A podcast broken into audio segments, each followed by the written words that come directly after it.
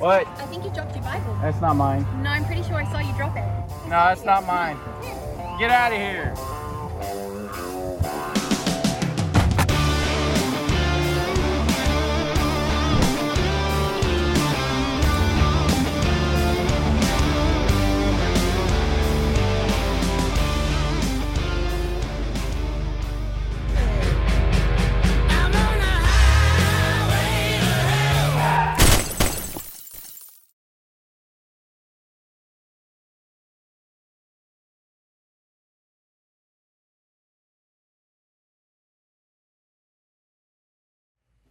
Still remember sitting there my freshman year in the stands with my dad at Raincross Square in Riverside, watching Corona High School play their guts out and getting destroyed by North.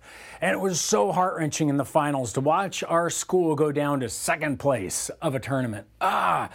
And yet, you can imagine my thrill while I sat there my junior year of high school on the team that was winning that tournament. Yes, uh, there at the finals, sitting the bench, last person on the bench, watching my team, screaming my guts out, excited about everything. And at the end of the game, while we were up all the points we needed to be up because we were going to win, my coach looked down and said, Greg, and the other guy, you're in. And we got up and we rushed over to the side, sat down, waited for the right moment to hop in and be a part of the final portion of the game. While I'm sitting there, my dad came down next to me and he leaned forward to me and said, You know, Greg, uh, it's been a long time. Been meaning to get here for a long time. This is super exciting.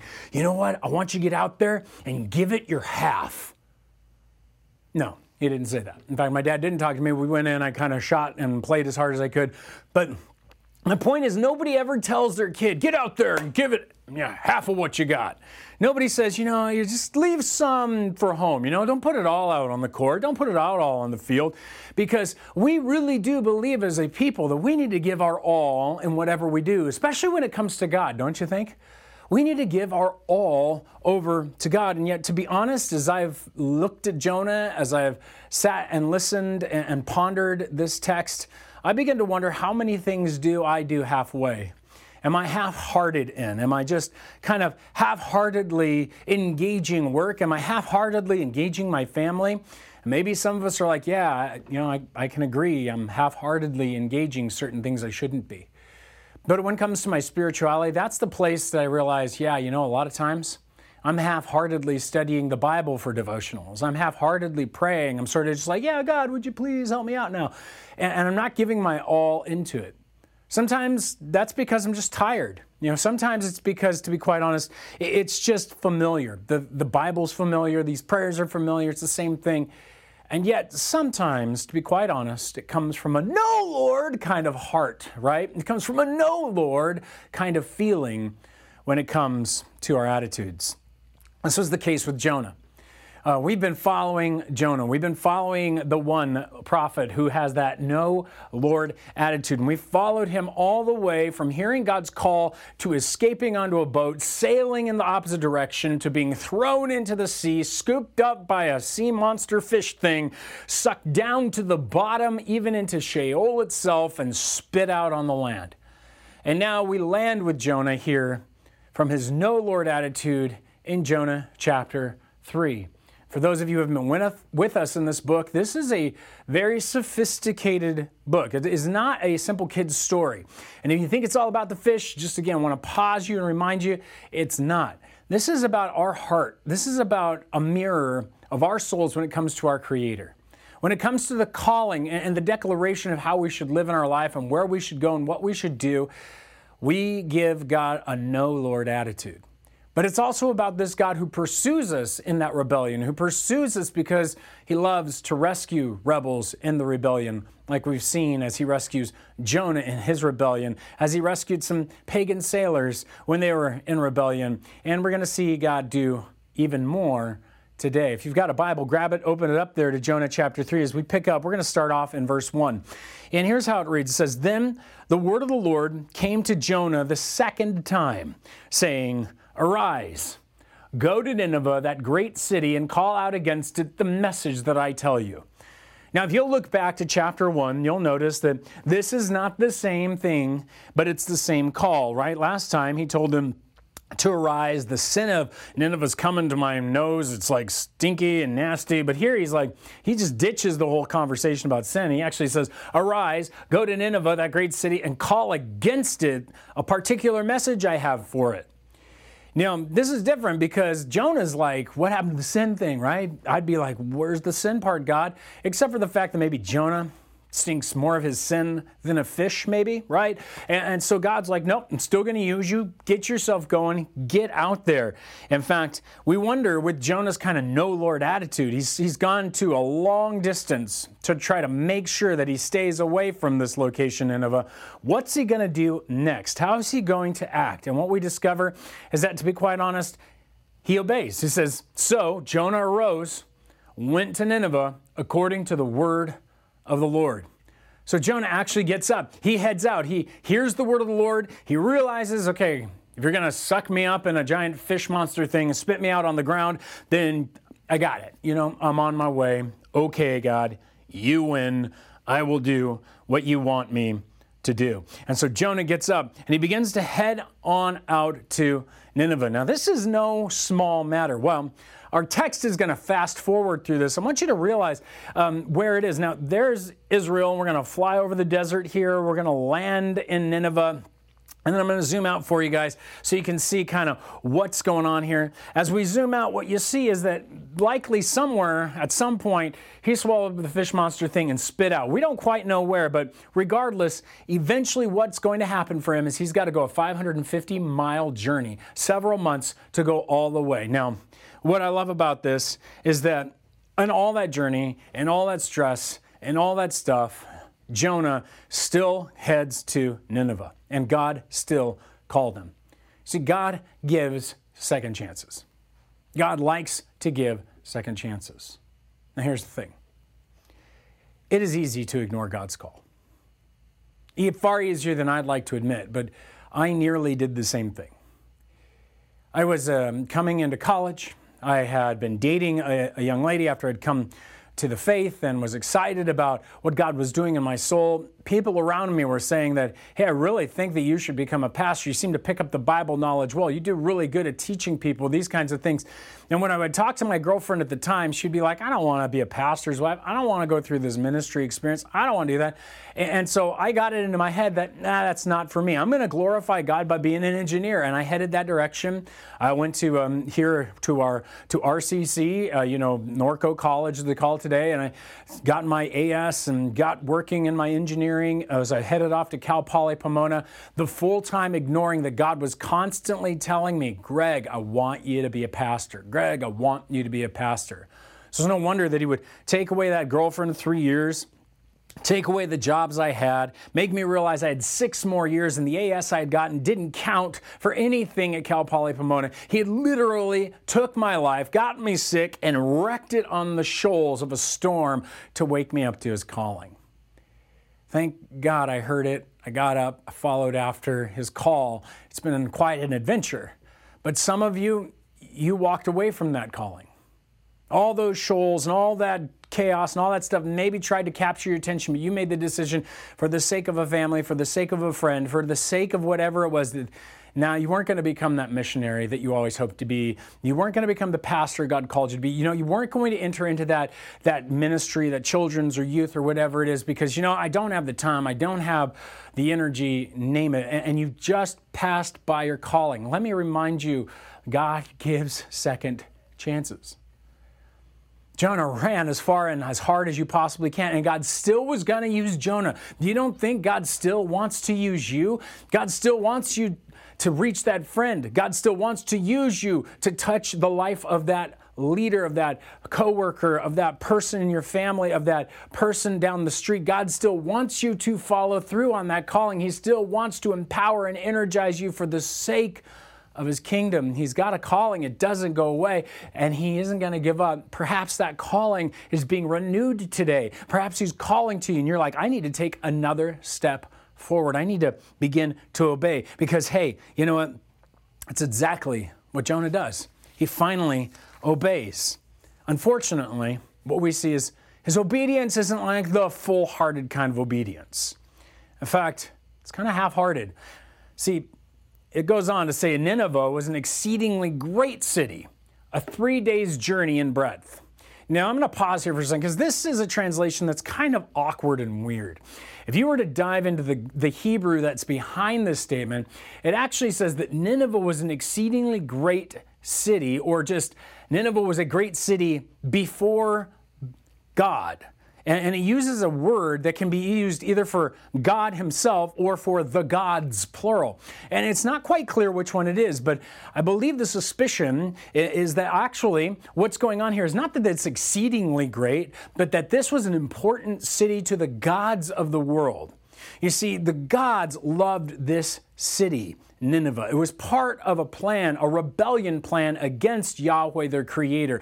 The demonic team, the satanic team had kind of set up shop in this area of Mesopotamia. And they had set up shop for the intention to destroy places like Israel. They didn't want Yahweh's people to work. They didn't want their creators' stuff to go. And so Nineveh is critical. In fact, it was set up as a place opposing God. Nineveh first shows up actually in Genesis, way back in Genesis chapter 10 we're going through some of those really odd genealogies, and suddenly we land in what's called the Table of Nations conversation. And, and it says that Cush fathers this guy called Nimrod. Now, he was the first on earth to be a mighty man, a gibbor. It's this concept of a great warrior, a mighty king, something like that. But it's also strangely translated later by the Jewish people when they got to the Greek. He was a gigante, he was a giant. And there's hot debate that Nimrod was actually one of these like giant demonically inspired kings who actually was setting up a rebellion. It goes on, he was a mighty hunter before the Lord, they say. And therefore it is said, like Nimrod, a mighty hunter before the Lord. Now, that word before is funny because it can mean I'm standing before the Lord, or it can mean that I'm literally against him, that I'm facing off with you. And it's far more likely that what we see is that this guy, Nimrod, is facing off against the Lord. He wants to fight him, he wants to resist him. How does he do that? Well, he sets up all kinds of cities through the Mesopotamian valley and will eventually be called out as a god, and that god's name will end up being the name of a place called Nineveh. And so we end up with him setting up cities like, and you'll notice some of these Babel, Erech, Akkad, Calneh, in the land of Shinar, where that whole uh, Tower of Babel thing is going to happen, right? From that, he went on to Assyria and built Nineveh, Reboth Ir, Calah, Resen, between Nineveh and Calah. And we're like, what is, why are you bringing all this up? Because he calls it, that is the great city. This is a great city to the gods. This was a great city to these foreign people who were against the Lord. This is a spiritually significant mission that Jonah is on. Because what he is going to do is he's going to engage those very enemies that are seeking to destroy the very people of God. And he's going to go proclaim a message against them, a message to them, a message to call them. And Jonah is going to go with all this significance and all this weight, and he's going to do it half heartedly. He's not even going to give it his all. In fact, it is very strange in the sense that Jonah shows up with this three day place. This is Jonah began to go into the city going a day's journey. Only a day's journey. It's a three days journey, a large complex, probably multiple cities actually. We don't know if it's Nineveh the city or Nineveh the district. More likely Nineveh the district. But what we're seeing here is that he only kind of goes one day in. He's gone only a little ways. In comparison to the three days, he's one day. When, when it's going to take a three day thing, he's like, I got it in one. I'm just going to give it halfway. It's as if he went, okay, God, I kind of got this. And so he steps out to give it that half-hearted attempt. Yeah, I'm gonna give him a half, and he and he gets out there. Yeah, so Jonah rises, he goes to Nineveh according to the word of the Lord, and now Nineveh is exceedingly great and all this stuff, and yeah, it only goes a day. I mean, when you finally get there, he, he preaches the message God tells him to. He says, You have 40 days and Nineveh shall be overthrown, or flipped, or turned. And what's funny is, this is a five word message. Five words in the Hebrew. Five words? The five word sermon? Really? That's all he's going to give? God sends him to a spiritually significant episode. And, and, this is the people that will end up destroying Israel. And, and he's going to go, I give you five words. Yeah. I'm going to give you four, another 40 days, Nineveh, you're toast. You know, you're flipped. You're done. You're, you're going to get destroyed. You're going to get overturned. You're going to get, that's it. N- not about God, not about Yahweh, nothing about their sins, nothing about, I mean, he literally half heartedly preaches a message. And astonishingly, this is the response. The people of Nineveh believed God. This is so ironic.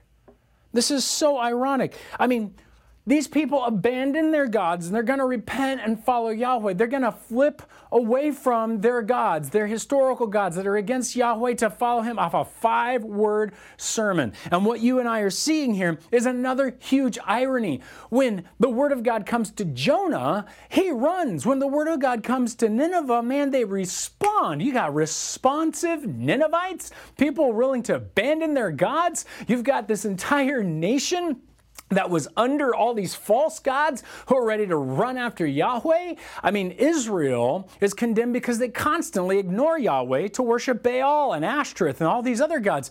And it's a picture to Israel to smack them upside the head and say, guys, when I preach to them, they listen, but when I preach to you, you don't. You guys are half hearted. And we need to take this in for a minute as the church. Pull it in for a second because I want you to understand our mission that Jesus has given us is spiritually important. It is spiritually important and it will be resisted. It is going to be resisted because we are reaching into the nations. We are still reaching into the same darkness that was set up like Nimrod set it up. See, in the Bible, God separated the nations out. He gave them over to the enemies because, and He kept for Himself Israel and set them up. We, as non Israelites, we as non Jewish people, we as Gentiles, were under the gods. The way the New Testament would state this is that we were under Satan's power, that we were in the darkness. In fact, when Jesus calls Paul, listen to the words he says. Jesus tells Paul, But rise and stand upon your feet. For I have appeared to you for this purpose, to appoint you as a servant and a witness to the things in which you have seen me and to those in which I will appear to you, delivering you from your people and from the Gentiles whom I am sending you, to open their eyes so that they may turn from darkness to light from the power of Satan to God, that they may receive forgiveness of sins and place among those who are sanctified by faith in me. Now, this is crazy. He says, I'm going to call you to turn them from what?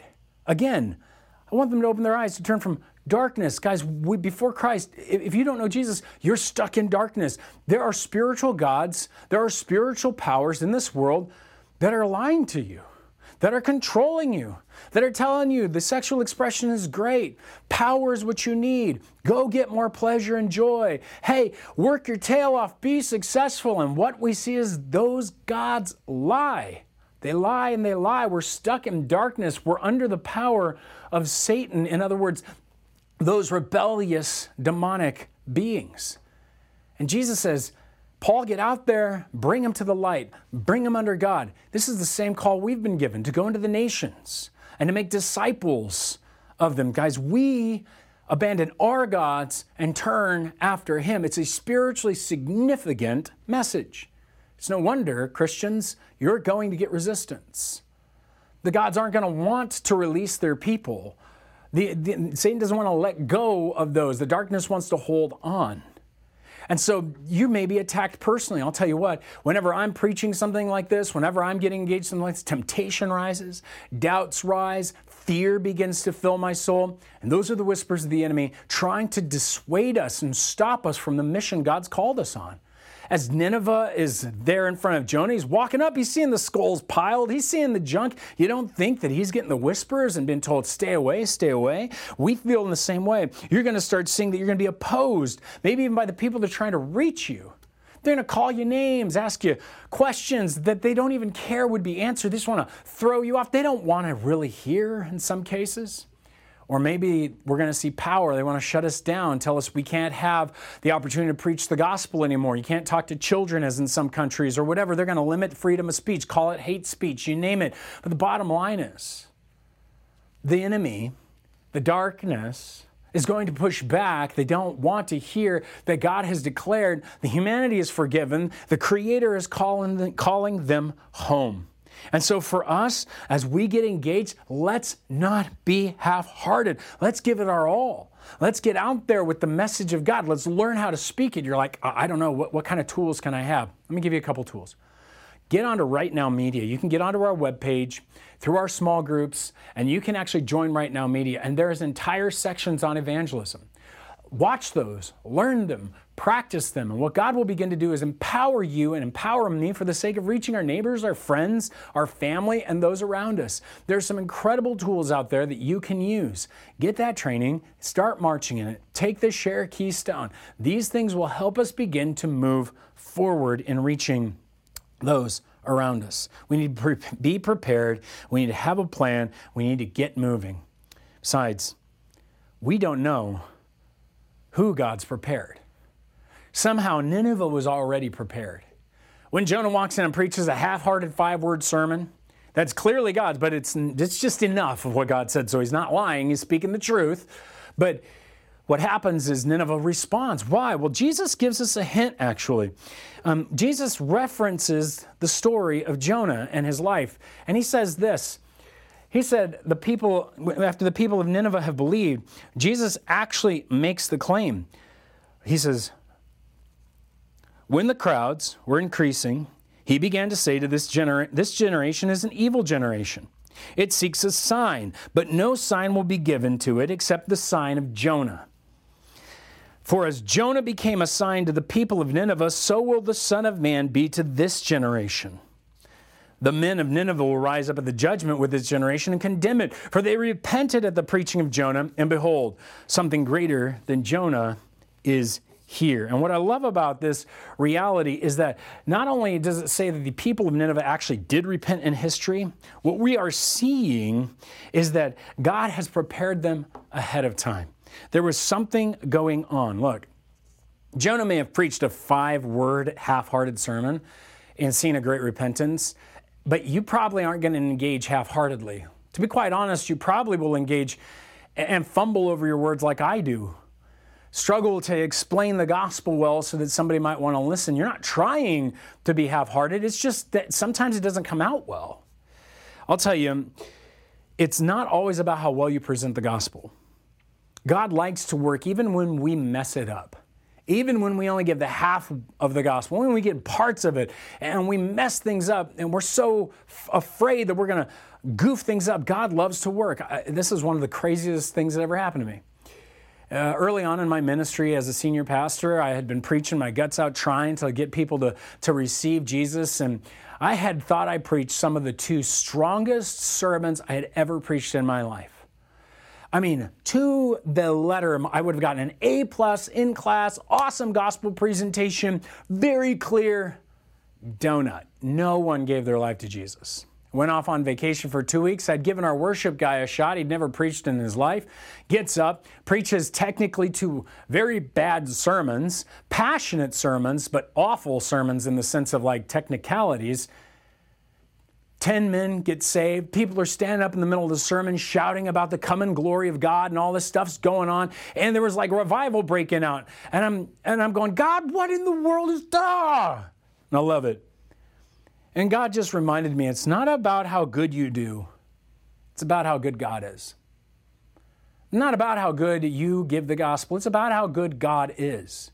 You don't know how He's preparing people, and you don't need to be afraid that you might say something wrong or whatever. God's gonna use it. See, Jonah became a sign. Jonah was already there and he had prepped the people. Notice it says, For as Jonah became a sign to the people of Nineveh, something about Jonah, something about what he did, brought about this repentance that happened in Nineveh. Now, scholars have gotten into this and they'll talk about the fact that roughly around 763 BC in, in, June, there had been a solar eclipse and that would have been freaky enough. But then there were major earthquakes. There was a famine that hit the land. There was already major political strife that had occurred and uh, Assyria was falling apart. And so when Jonah shows up, everybody's prepped. Some believe that he would have been bleached white uh, in, in just as he gotten out of the out of the fish, and he would have looked horrible when he rolled into Nineveh. Months later, you know, that's all speculation. But what we know is that somehow Jonah became a sign of judgment, and they listened and heard, oh my goodness, we're going to be doomed in 40 days if we don't do something. His five word, half hearted sermon sank in. And so you need to trust that God may have prepared the people that you're talking to. He has prepared people for you to come and connect. He has prepared others that when you give the gospel, no matter how good or bad you do, He is ready to shift and change people. Think about the people who gave you the gospel in your life. They did their best and it transformed you. Because God works through us when we're obedient. We don't have to be perfect about it. Maybe people have hit rock bottom. So you go to the jails. Maybe it's somebody in your neighborhood and they're having a divorce and they're going through something and you were there to care and connect. Whatever it is, you don't know how God's preparing, but you can be ready and don't be afraid to give what you can. Because even when Jonah gives a half hearted five word sermon, a city repents. Now, obviously, Nineveh's repentance is a very ironic situation. Where you got a half hearted prophet, suddenly you're going to have a full hearted repentance by the Ninevites. Check this out. We keep going. They called for a fast and put on sackcloth from the greatest of them to the least of them. The word reached the king of Nineveh, and he arose from his throne, removed his robe, covered himself with sackcloth, and sat in ashes. I mean, this king and all the rich people and all the poor people are all doing it together. This is a full hearted repentance. They're getting down, putting burlap on, getting all scratchy and itchy, and throwing ashes on their head like they, are dying, like this is over, we're all doomed. This was a picture of discomfort. This was a humbling event to get off your throne, go put yourself down in the street. This is a sign of turning from sin. We call it repentance and it's full hearted. In fact, it keeps going. He, he's going to go beyond that. He's going to, in a way, I would tell you, they over repent, right? Check this out. He issued a proclamation and published it through Nineveh by the decree of the king and his nobles. Let neither man nor beast, love it, that word is cow. Let man nor cow, herd nor flock taste anything. Let them not feed or drink water, but let man and cow be covered with sackcloth and let them be call, call out to them mightily to God. I don't know how a cow calls out mightily to God, but uh, this is where Chick fil A began, right? You know, the cows are sitting there. We repent. We repent, right? That's the point here. It's ridiculous. This is supposed to be so big, so huge. No one's ever repented like this. Israel never repented like this. God sent prophet after prophet after prophet, and they never repented. These Ninevites hear a five word sermon. God's prepped their hearts, man. They're falling over ready to beg God. They're like, we got to do something. You know what?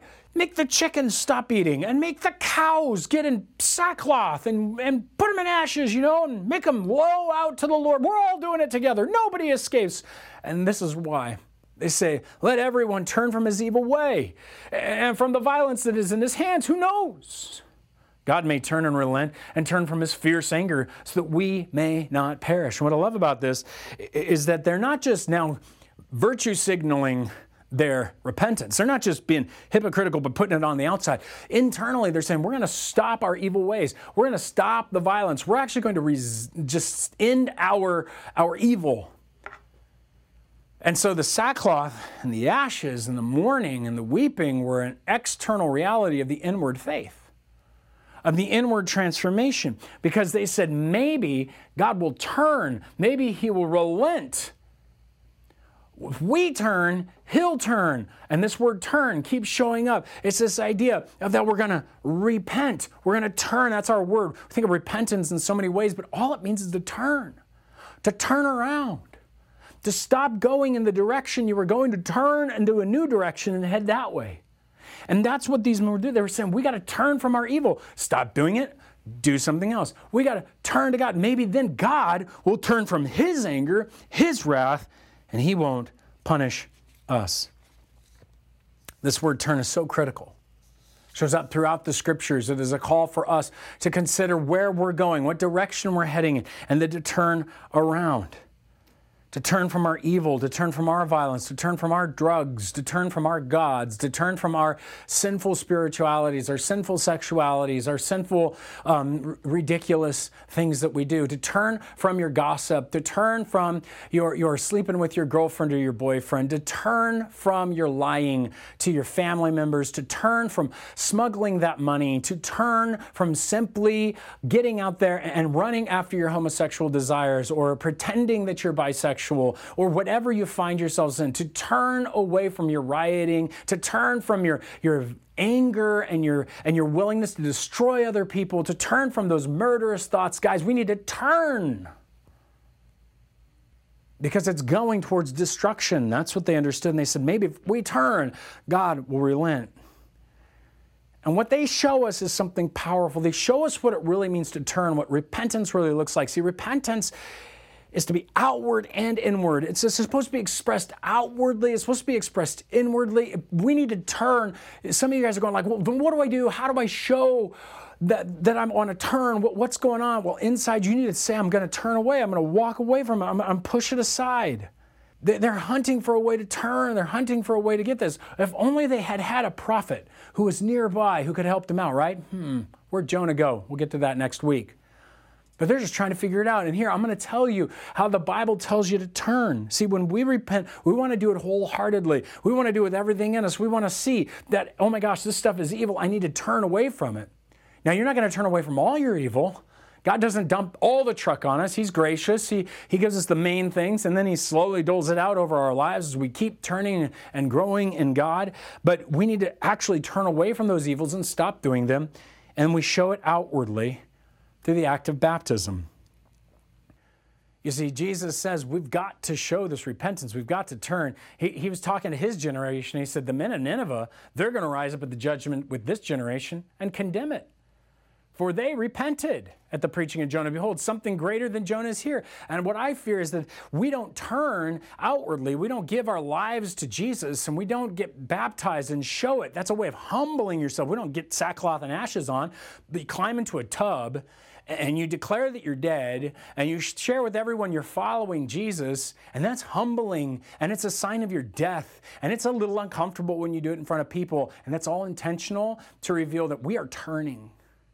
We're turning to Jesus away from our sin. We're turning to a commitment. We're showing that off now. We are going to be loyal to God. We're going to be loyal to Jesus. When that happens and we do that kind of baptism, and we show the repentance and look, one greater than Jonah is in our midst. Jesus, word is here. His work on the cross and the resurrection is here. And it calls us to repent of our sin. God is so serious about that sin, he was willing to condemn his son. He's so willing to condemn sin, so angry about it, he was willing to put it on his son. Do you not think if you reject that, he's not willing to come forth with his anger? So please turn so that anger may turn from you because guess what? God will turn. That's what he does. When God saw what they did, how they turned from their evil way, God relented. He backed up of the disaster that he had said he would do to them, and he did not do it. He didn't do it. Oh, wait, I thought Jonah said it would be destroyed. I thought it would be flipped. No, that's cool. We'll get into that next week. But what we do see is that God was willing to back off, willing to not bring the disaster because they turned. God loves, as we've said, loves to rescue rebels at their worst, even before your worst. You may not be at your worst. Don't get to your worst. Don't hit that rock bottom yet. Instead, even before, He is ready to rescue us, He's ready to save us. He's ready because Jesus didn't do it half-heartedly. Jesus paid it all. He went all the way. As he says in John 3:16, God loved the world so much that he gave his only son. That's Jesus. Jesus was on the cross, bearing our sins. He gave his all. No half heartedness from Jesus, no half heartedness from him. He said, Listen, you, you, you, God, I love you so much. I'm going to give you myself, that whoever believes, you trust me, you, you, you turn and you have loyalty to me in him, should not perish. You're not going to go to hell, but you're going to have eternal life. You're going to have the heaven life. You're going to have the life of God. For God did not send his Son into the world to condemn the world He wasn't here to destroy us like Jonah came in hoping we'd be destroyed. He came in to announce, don't be destroyed, in order that we would, the world might be saved through him, that we might be saved. That word is rescued. God sent Jesus to rescue us. The way he rescues us is that on the cross he bears our sin, and that if you would trust that he took your sin, that he paid it all he will rescue you from your sin. And what you do then is you turn from your sin and you turn to Jesus on the cross and you trust him. You say, I, am going to I'm going to trust you, Jesus. You took my sin. You punished it there. That that whole anger that was coming towards me, you're going to take. And I'm going to be free. Now I want to challenge you, please, please make that decision to turn. Turn away from your sin because destruction is coming. Look, I can't tell you you got 40 days like Jonah. I can't tell you you got tomorrow. I can't tell you you've got to the end of this very video. All I can tell you is that death will come for you, the judgment will come, and I pray that you've already considered your direction and you will turn to Jesus. You will turn because Jesus gives this freedom from our sins and destruction as a gift.